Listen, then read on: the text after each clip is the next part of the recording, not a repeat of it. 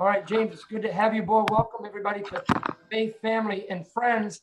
And we have uh, uh, award-winning documentarian James Taing with us tonight, who is, uh, uh, sure, a couple, three years ago, he uh, co-produced a film entitled Ghost Mountain, which chronicles uh, his dad's um, experience in Cambodia and what some have called the second killing fields. And what I'd like to do is play, if I could split the screen here and play the trailer if uh, folks haven't seen it. So I'm gonna split the screen and just, I got too many other things up here. So let me just, this, okay, we'll play this trailer and uh, hopefully you all can see this and hear it. Everyone in Cambodia has a horror story to tell.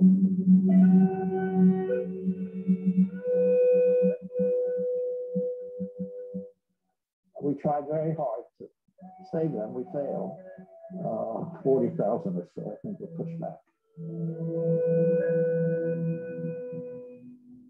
The Khmer Rouge killed 25% of the country. There isn't a family in Cambodia who wasn't affected. And it, it, it didn't end when the Vietnamese came in.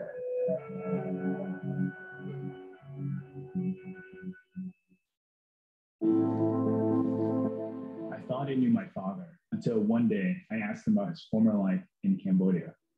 And what he said shocked me. It's very difficult to walk through here. This story documents my father's experiences at that time. Thousands of refugees passed through here. 13,000 lost their life.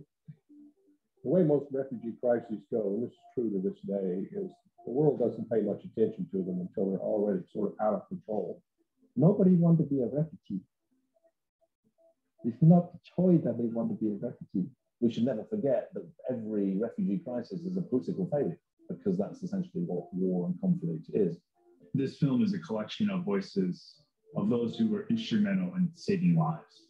I think any of us realized at the time how dangerous it all was. 99% of the Americans just wanted to forget about this. none of us foreseeing that it would be the kind of brutal forced repatriation that actually unfolded. My name is Paul Saint Taing. This is my story. Going this way here is where all the landmines are, and that's headed towards Cambodia. We hope this story honors those who lost their lives in the tragedy of the killing fields. if our story is told and remembered, I think that is as important as punishing the Khmer Rouge. The story needs to be told and not to be forget forever.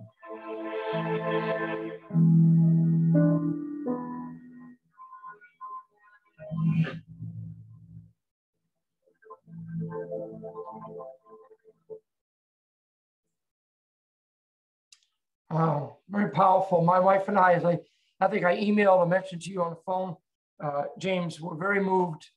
Uh, I'm not sure if the word is inspired by watching that film.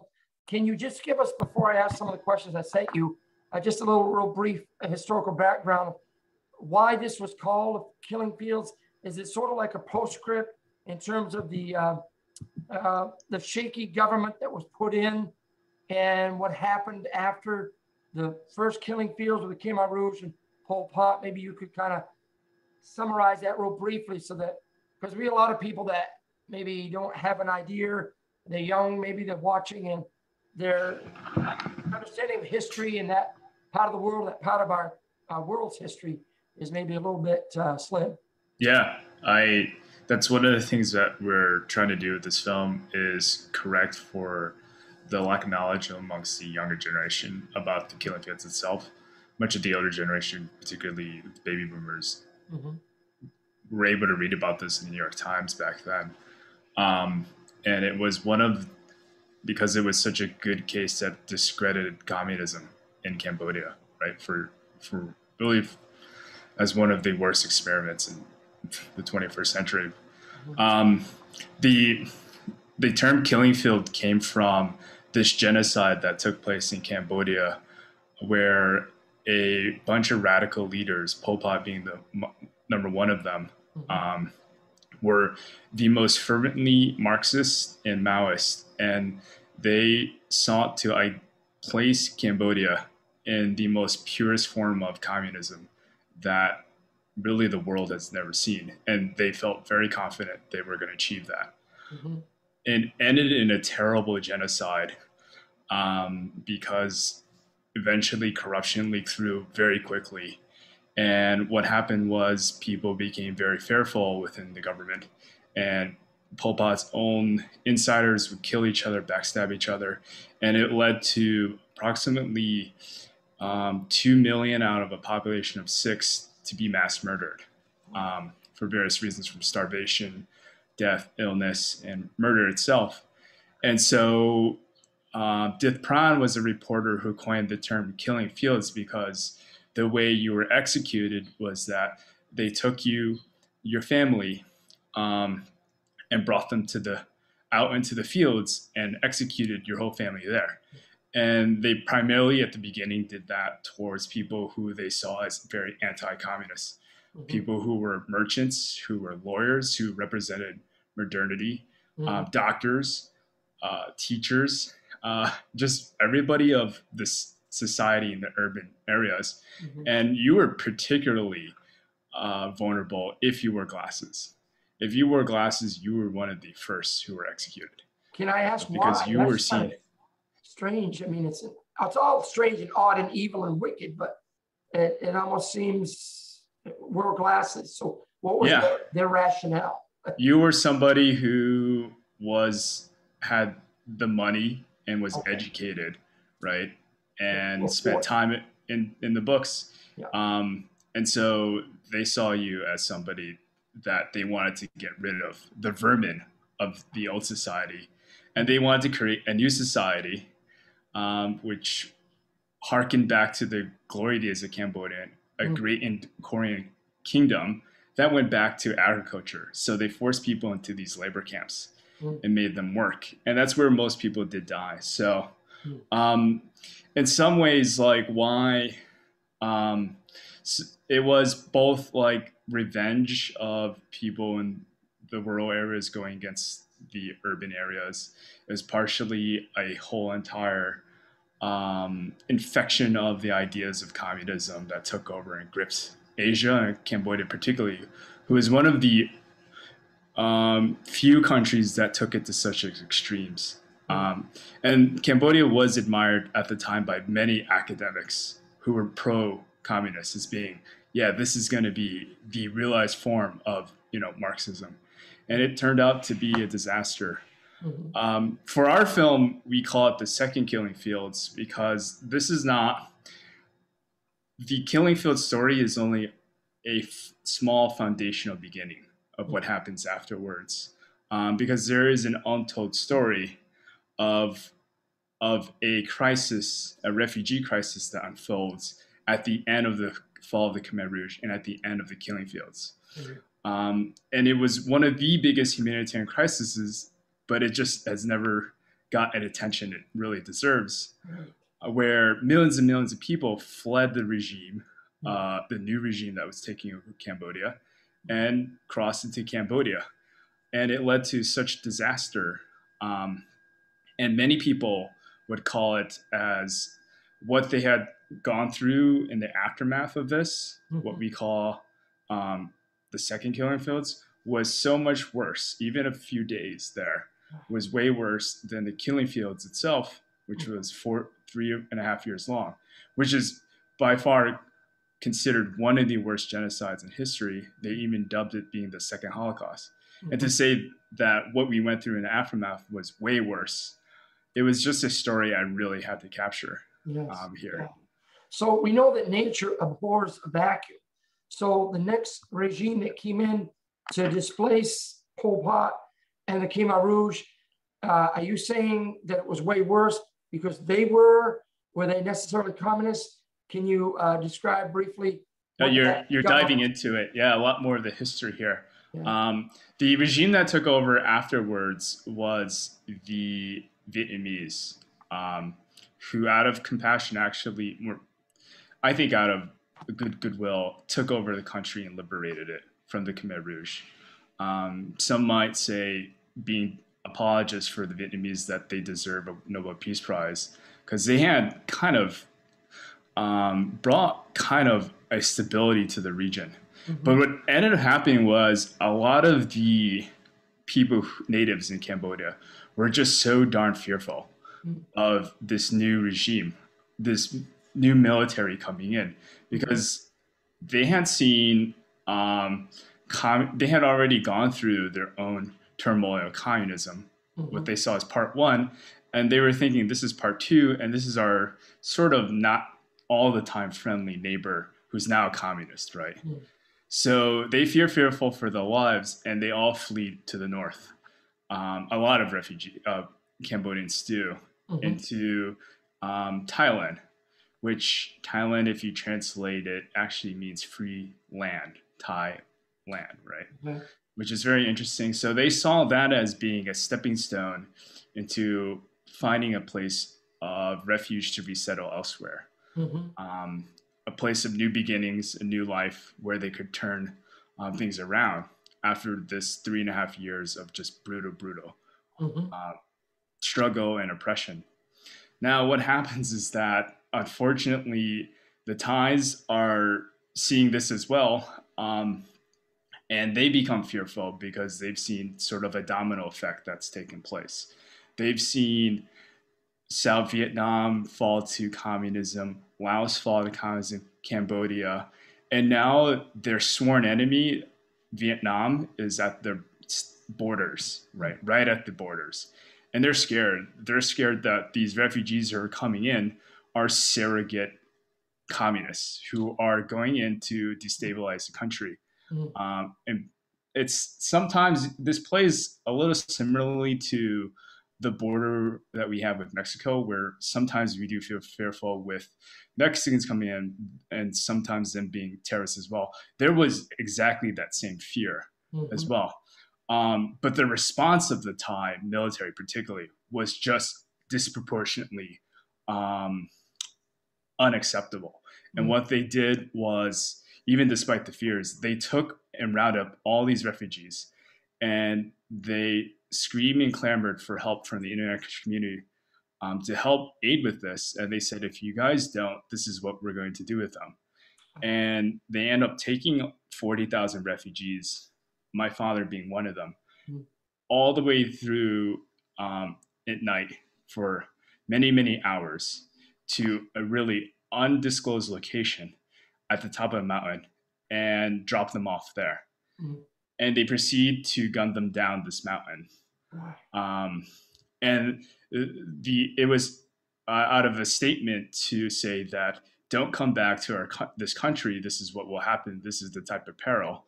Mm. Um, and they also wanted to raise the alarm some of these renegade military mm. people that you know internationally if you guys don't take care of these refugees right mm-hmm. this is how we'll deal with the problem yeah. um, now the location of this place, right, was probably the worst part of it because it was eight eight hours away. They, if they had really just thought about taking these refugees kindly back, they would have done it half an hour back to the border where they had just come.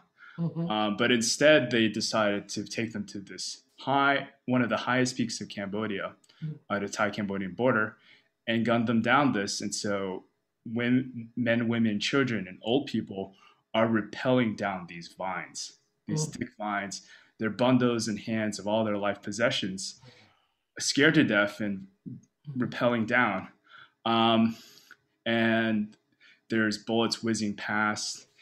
And then suddenly they hear bombs going off, out large blasts, and they find that they're actually surrounded by a minefield as well. Oh. Um, so that yeah. it was a trap, and that was the most horrifying thing. Um, was for people like my father to believe that they had found their dream in a refugee camp and were going to places like America or Europe. And then the next thing to know that dream is shattered and to end up at this horrifying place, right? Of all places you could never unimaginably think of, right? So it was the Thai government, because of the insecurity and fear, that actually was responsible for the second killing field. Yeah, there were. I would be a little more specific. I would just put it on the Thai military. Military. Um, instead of it seemed they seemed to work autonomously from the rest of the government, who were working to some degree with the Mm. State Department NGOs, but this um, this came from the hands of um, the military itself. Wow. What So uh, they have power. They do have much power too over their governments too. what what inspired or compelled you to to tell your dad's story? Had he shared any of that growing up? No, I I, I like that question because I did not grow up really knowing the full breadth of what I just told you this story. Um, I did know that my father was a survivor of the killing fields and that they were just remarkably different from any immigrant that came to this country. Mm. Uh, that sort of wore on me, but that came from them watching the old 1984 Mhm. movie, The Killing Fields. And I walked in upon my parents watching it and my mother shrieking and screaming at what she's watching. Um, you know, the sun pummeled earth, mass bodies lying around. And my father himself responding that that was not nothing, that he had gone through a lot more. Mm. And so there's a sense, wow, they, they survived this historical atrocity, and yet there's more as well, right? Mm. Um, but he would not tell me the depth of his story. I would overhear it over family conversations Mhm. um, so much. And the best I got was he'd use it in general terms to discipline me. You know, sh- he asked me to finish my food at dinner. And if I didn't, he'd always quit back. Like, I would have killed for something like this. You don't know how, what it means to starve and survive um, hand to mouth. And so um, I never, I never got that chance until um, I personally went through a difficult saga of my own in high school where I had to go through a period of insomnia that developed. Um, and this is a big detour from kind of the story itself, but um, I developed insomnia in high school, which was uh, very debilitating. And so um, it was at the same time I was senior doing varsity sports. I'd come home um, very tired, beaten, and I'd still wouldn't be able to sleep. And this went, went for days and weeks on end. Um, and I nearly lost it. Um, and then at one point, I recall that in my sleeplessness, in my terrible tiredness and restlessness, right, just mm. pushed to the utter limits, I began to see images of my father as a refugee. And then I began to see images of the rest of the family as well surviving. Mm. And for whatever reason, this is superimposed in my in front of me in my the darkness of my room. And that gave me so much peace. Because I I finally saw them as the true survivors that they were. Mhm. And I was able to tackle, you know, this sleeplessness front of me, like, yeah, this is really this is really hard but my my families are survivors and it's sort of ingrained in us Yeah. um, and that gave me just an incredible uplifting um, and this immense courage and bonus to just believe i could get through this Mhm. um, i find out like a- It was almost like a, an example, and it sounds like a greater power, the Lord perhaps, uh, allowed you to almost see a vision of some sort. yeah Maybe not an open vision, but just the image of, of what he hadn't yet been able to describe to you. Um, and then help you to get through your difficulty. Wow. yeah yeah absolutely. I think it, it looking into hindsight it was of like a vision. Mm. um, and I think weeks later, I would get a call that it had been a medication I was taking that had I had overdosed on, prescribed by my doctor, following the instructions closely. Um, but that was the reason I was having insomnia, um, and I broke through that. Um, so afterwards, like I was just so sheerly compelled by this image, right? Mhm. I it just was like I have to know more about this because I survived, they survived. I have to tell the story now because it helps me out, and I wanted to help other people as well. Um, the other part was uh, a few years later, I also took a trip um, as an exchange student to Singapore, um, and this is more on a personal level that uh, it really, really moving me because uh, Singapore, you would know today as like one of the high grade economic engines of city states, you know, in Asia, mm-hmm. being free and trade and all of that. Right. And it had been in the 70s, unlike Cambodia, like Cambodia back in its day in the 70s was an idol of like France. It was called the Pearl of the Orient, um, Little Paris. It was very, very modern.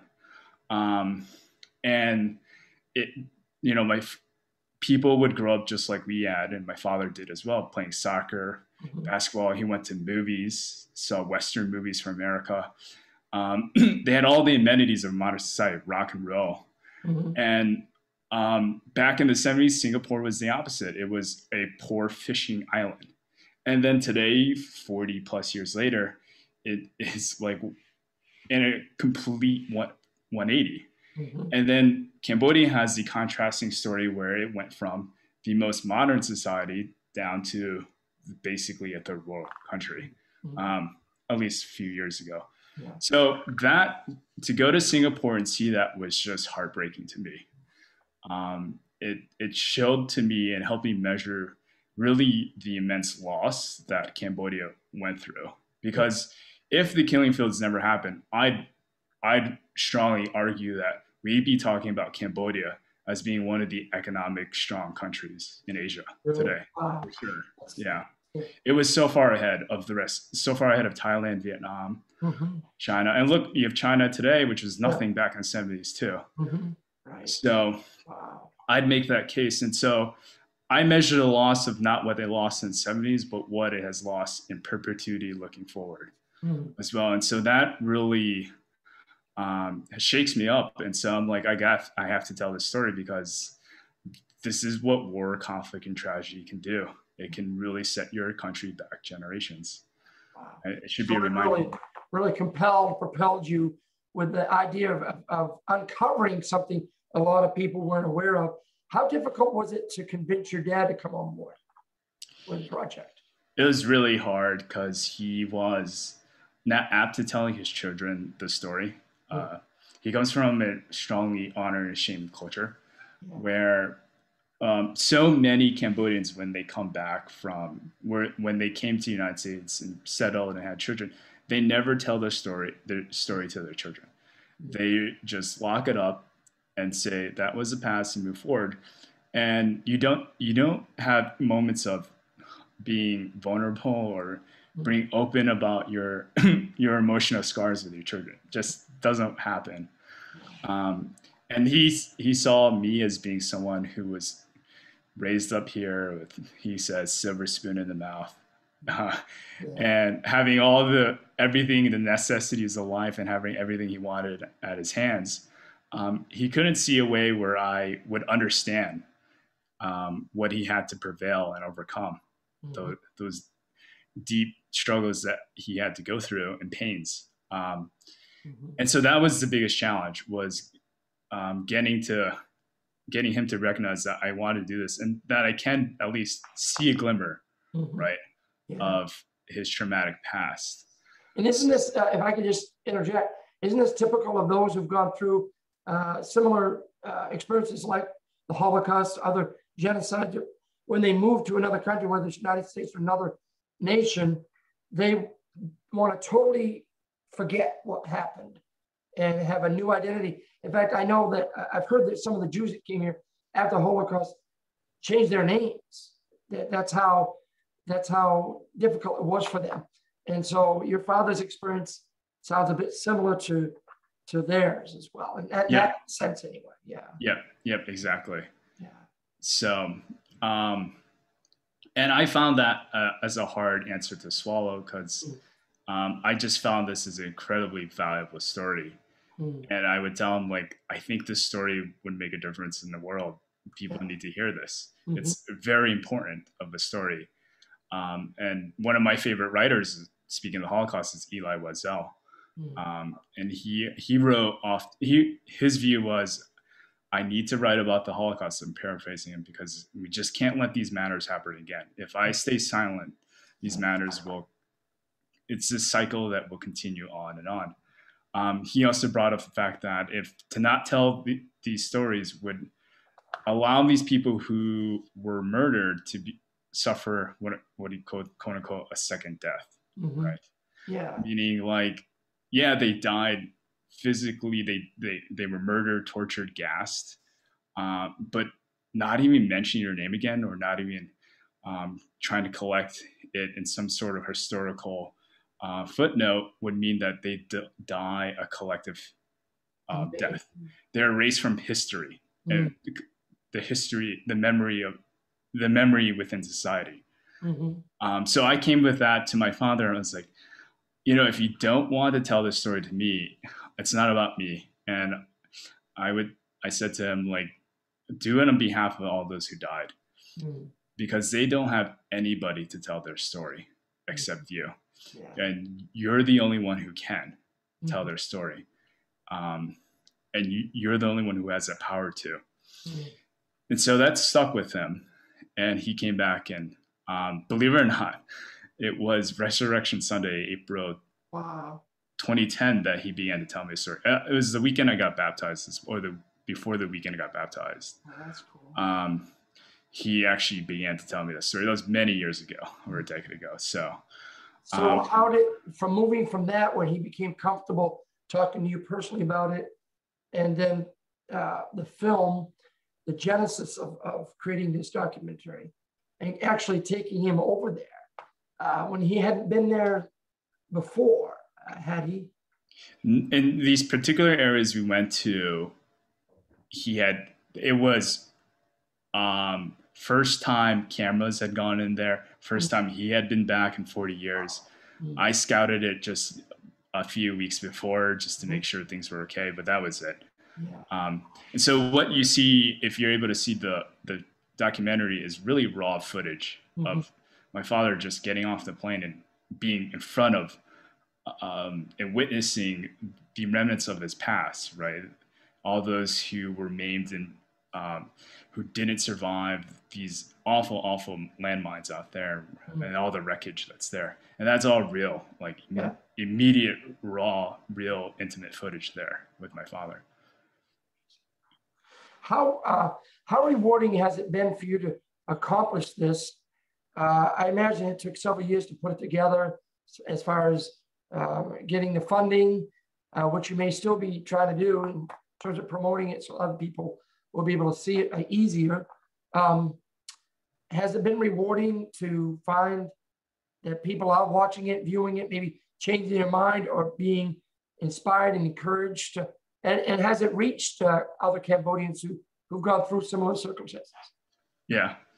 For um, what when I when I think back to this, um, for me personally, it's it's been great as a journey for me to hear my father tell this story to me and recollect it, Mhm. um, and to me have the suspense of like, yeah, is this true or not, right? Mm. And to actually go to these regions when we actually went filming in Thailand and Cambodia, to f- realize like everything he said was precisely true the Mhm. way landmarks were, the formations, everything, and how the roads intersected.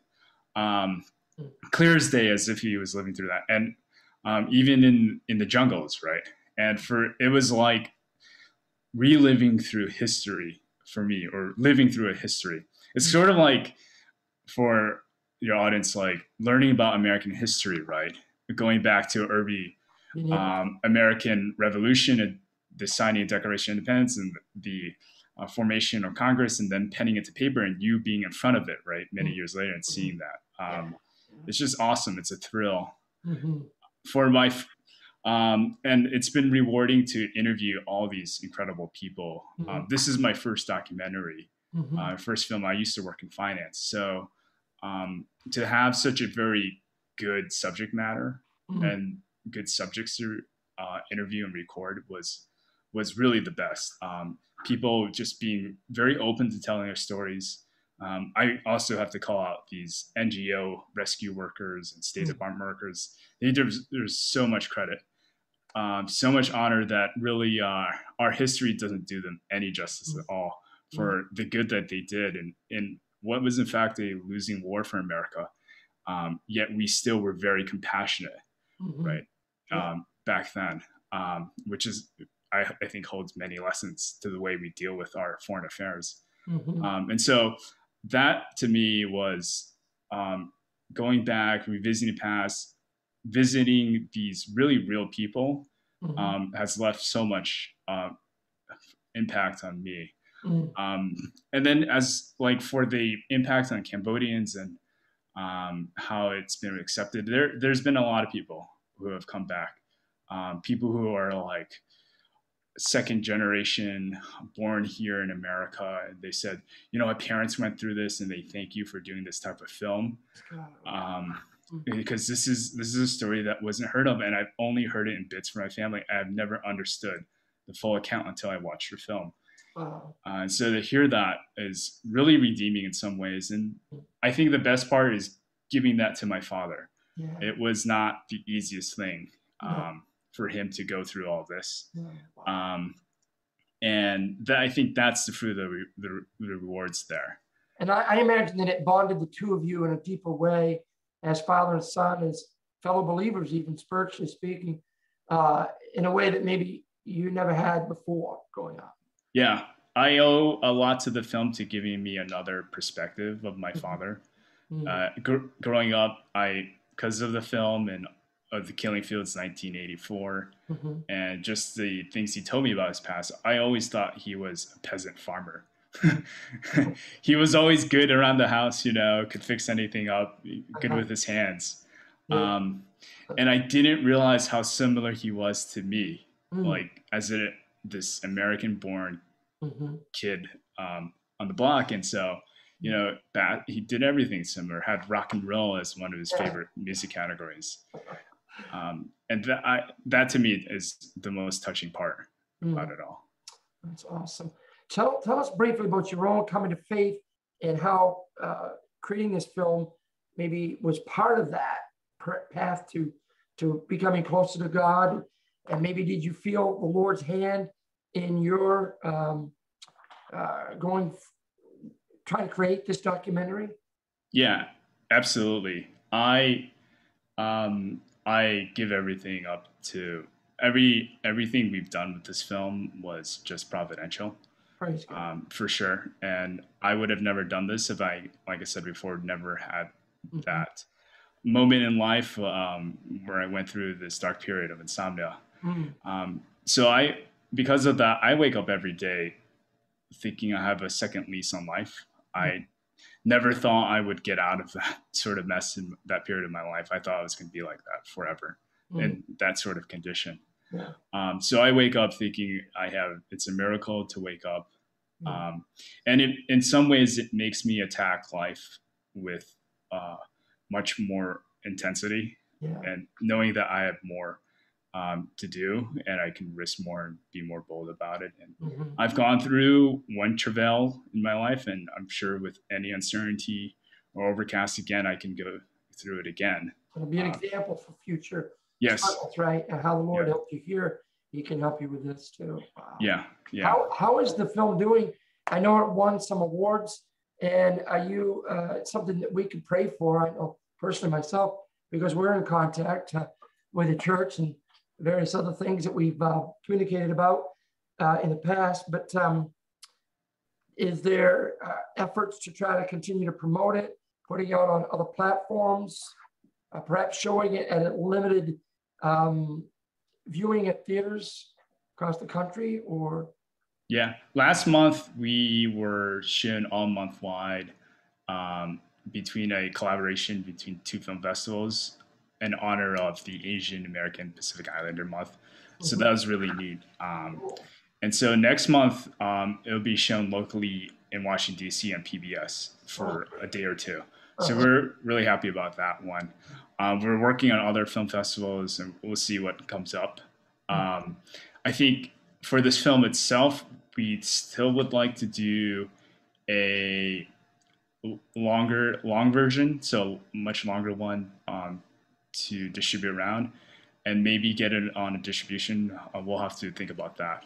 Yeah. Um, in terms of the vision and the entire like story itself, one of my long range that I'm going to start conceptualizing soon is um, putting a museum actually out in that area, that region now in Cambodia.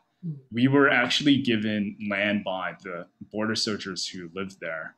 Um, they offered it to us, so Wow. we'll have they still remember us after I think now it's almost three and a half years of filming later, and they still call up um, saying, "Hey, we got this for you. You guys coming back and stuff." That's great. Wow. And so we'd like to have. I'm, I'm gonna, gonna start sort of create mock-ups with somebody, hopefully. Um, but a museum out there that will help simulate because you can't these guns these jungles are still mined. It's still quite dangerous. So really simulate what for anyone who visits what it's like to be a refugee in that circumstance, right? Mhm. Through the vines and the mountains and the tough terrain Right. um, and then bring things that are from out there as as an exhibit and any archivists we have. That's awesome. Wow. Well, we will definitely um, keep watching um, and praying for you on this uh, endeavor. And it's an Thank you. incredible story. And I've shared it. And just in looking ahead to our time together tonight, um, sorry I didn't go live, but hey, um, people will be able to see it on the flip side as soon as I uh, finish recording and all. Any last thoughts uh, um, that you have about I, I just think it's a great example. Um, I know I made the parallel with the Holocaust, and I think you agree to that. That when people go through something that difficult, it is a knee-jerk reaction to just try to forget it and start over. But it's so cathartic and therapeutic to go through that difficult process, like your dad did, as the Lord led him, and you slowly worked with him to open up. And, and I, I appreciate how you you did that with inspiring him to think about other people that was- wasn't about you um, it really speaks to the greater issue of as as christians believers how we need to be more open and, and vulnerable about our difficult past not airing our dirty laundry and all the nitty gritty details but of uh, not pretending to be tough and that we're all set because we're broken uh, not as much as obviously cambodians and, and jewish people who went through the holocaust we would never think about comparing ourselves with them. And I'm sure you'd agree with that. But any difficulty that we've had is, you know, you get through it by sharing it. It, it seems like you get stronger. I'm not Yeah. sure if I'm uh, saying all this right, but uh, um, what are your thoughts? Yeah, you- uh, for your viewers, they should look up this uh, clip on YouTube from Rick Warren, I think a couple of weeks ago, Hmm. about him talking about him losing his son to suicide. And this is probably the best things I've seen in years. Him, Hmm. him going through that. And Mhm. Rick Warren essentially says that sometimes minis- your ministry of pain, your greatest pains will be your best ministries. Mm, Um, and he, he- I, there's this one quote he says, even in the broken, um, the broken garden, uh, the, even in the, uh, even with broken trees in the garden of grace, broken trees bear fruit. mm. So, a quote like something like that. Yeah. Um, like like a plant, or you, once in a while you'll see a, a green shoot or something try to come out of a crack in a wall. right. I always think of that as maybe kind of like that. that Yeah. try- You know, can't life wants to still come out. Yeah. And it's it's through our ugly and messy past that we find transformation, Amen. the best types of transformation. Well, it gives God a chance to really uh, complete the redemption process. But if we keep if we keep a front, uh, thinking that's the thing to do, He's not able to. We're, we're becoming a providence, as Oswald Chambers likes to say. We're, we're becoming our own God by stopping uh, something that He had allowed. That's why He says, "Come to me, you all you who labor and are heavy laden, and I'll give you rest." But if we don't come to Him, uh, even in the way that we're talking about here, sharing our story, um, He can't finish that. Yeah. Yeah. Yeah, we become very we've become very stoic uh, Yeah, or- in some ways in our yeah, and that mix with what we're finding today with almost the other extreme with um, narcissism in our culture and our society, you know, consumed with the self in a way that's not healthy. This is certainly a healthy way to uh, come out of that. And, and it's always a balance uh, between stoicism and, and narcissism, isn't there, James? Where yeah we share, but not too much, but enough that we begin to get healing. So yeah yeah Great. Well, thank you so much for being on tonight. Uh, I, with a lot of guests, I, I offer to pray if I can do that for you. and your family. Sure, thank you. And this continuing project. Your your dad is still living. He's working? still around. Yeah, he's still working and alive, and um, we're thinking about you know the, what's the next thing to take the story and tell it to you know the rest of the yeah. more audiences here. And I'm sure he's on board with that now that he's seen what it's done for him, for you, and and how successful the Lord's allowed it to be. So. Yeah, yes, and the heavy lifting is done. He doesn't have to tell his story as much anymore because we've recorded it all. That's cool. well, let's pray. Thank you. Father, thank you so much for this amazing privilege of talking with James about this story. And uh, Lord, we don't want to live in, a, in uh, our box without understanding and knowing the pain and the brokenness that other people have gone through. Uh, and certainly, Lord, this second killing fields uh, was just a tragedy, but yet, Lord, you can bring redemption out of that. Uh, you can bring beauty of that. And Lord, continue to help James and his father and his family and the crew that he's working with. Uh, I pray that you would uh, uh, continue the energy that he feels that he, he has uh, testified about. Um, that now there's more energy. That looking up every day, there's a new day. Lord, you brought him through so much, and you brought his dad through so much. And I pray that the story would continue to, to um, have legs and heal other people who maybe want to bury that past and don't see the value of allowing it to come out in the open. Thank you, Father, for our time together. In Jesus' name, amen. Amen.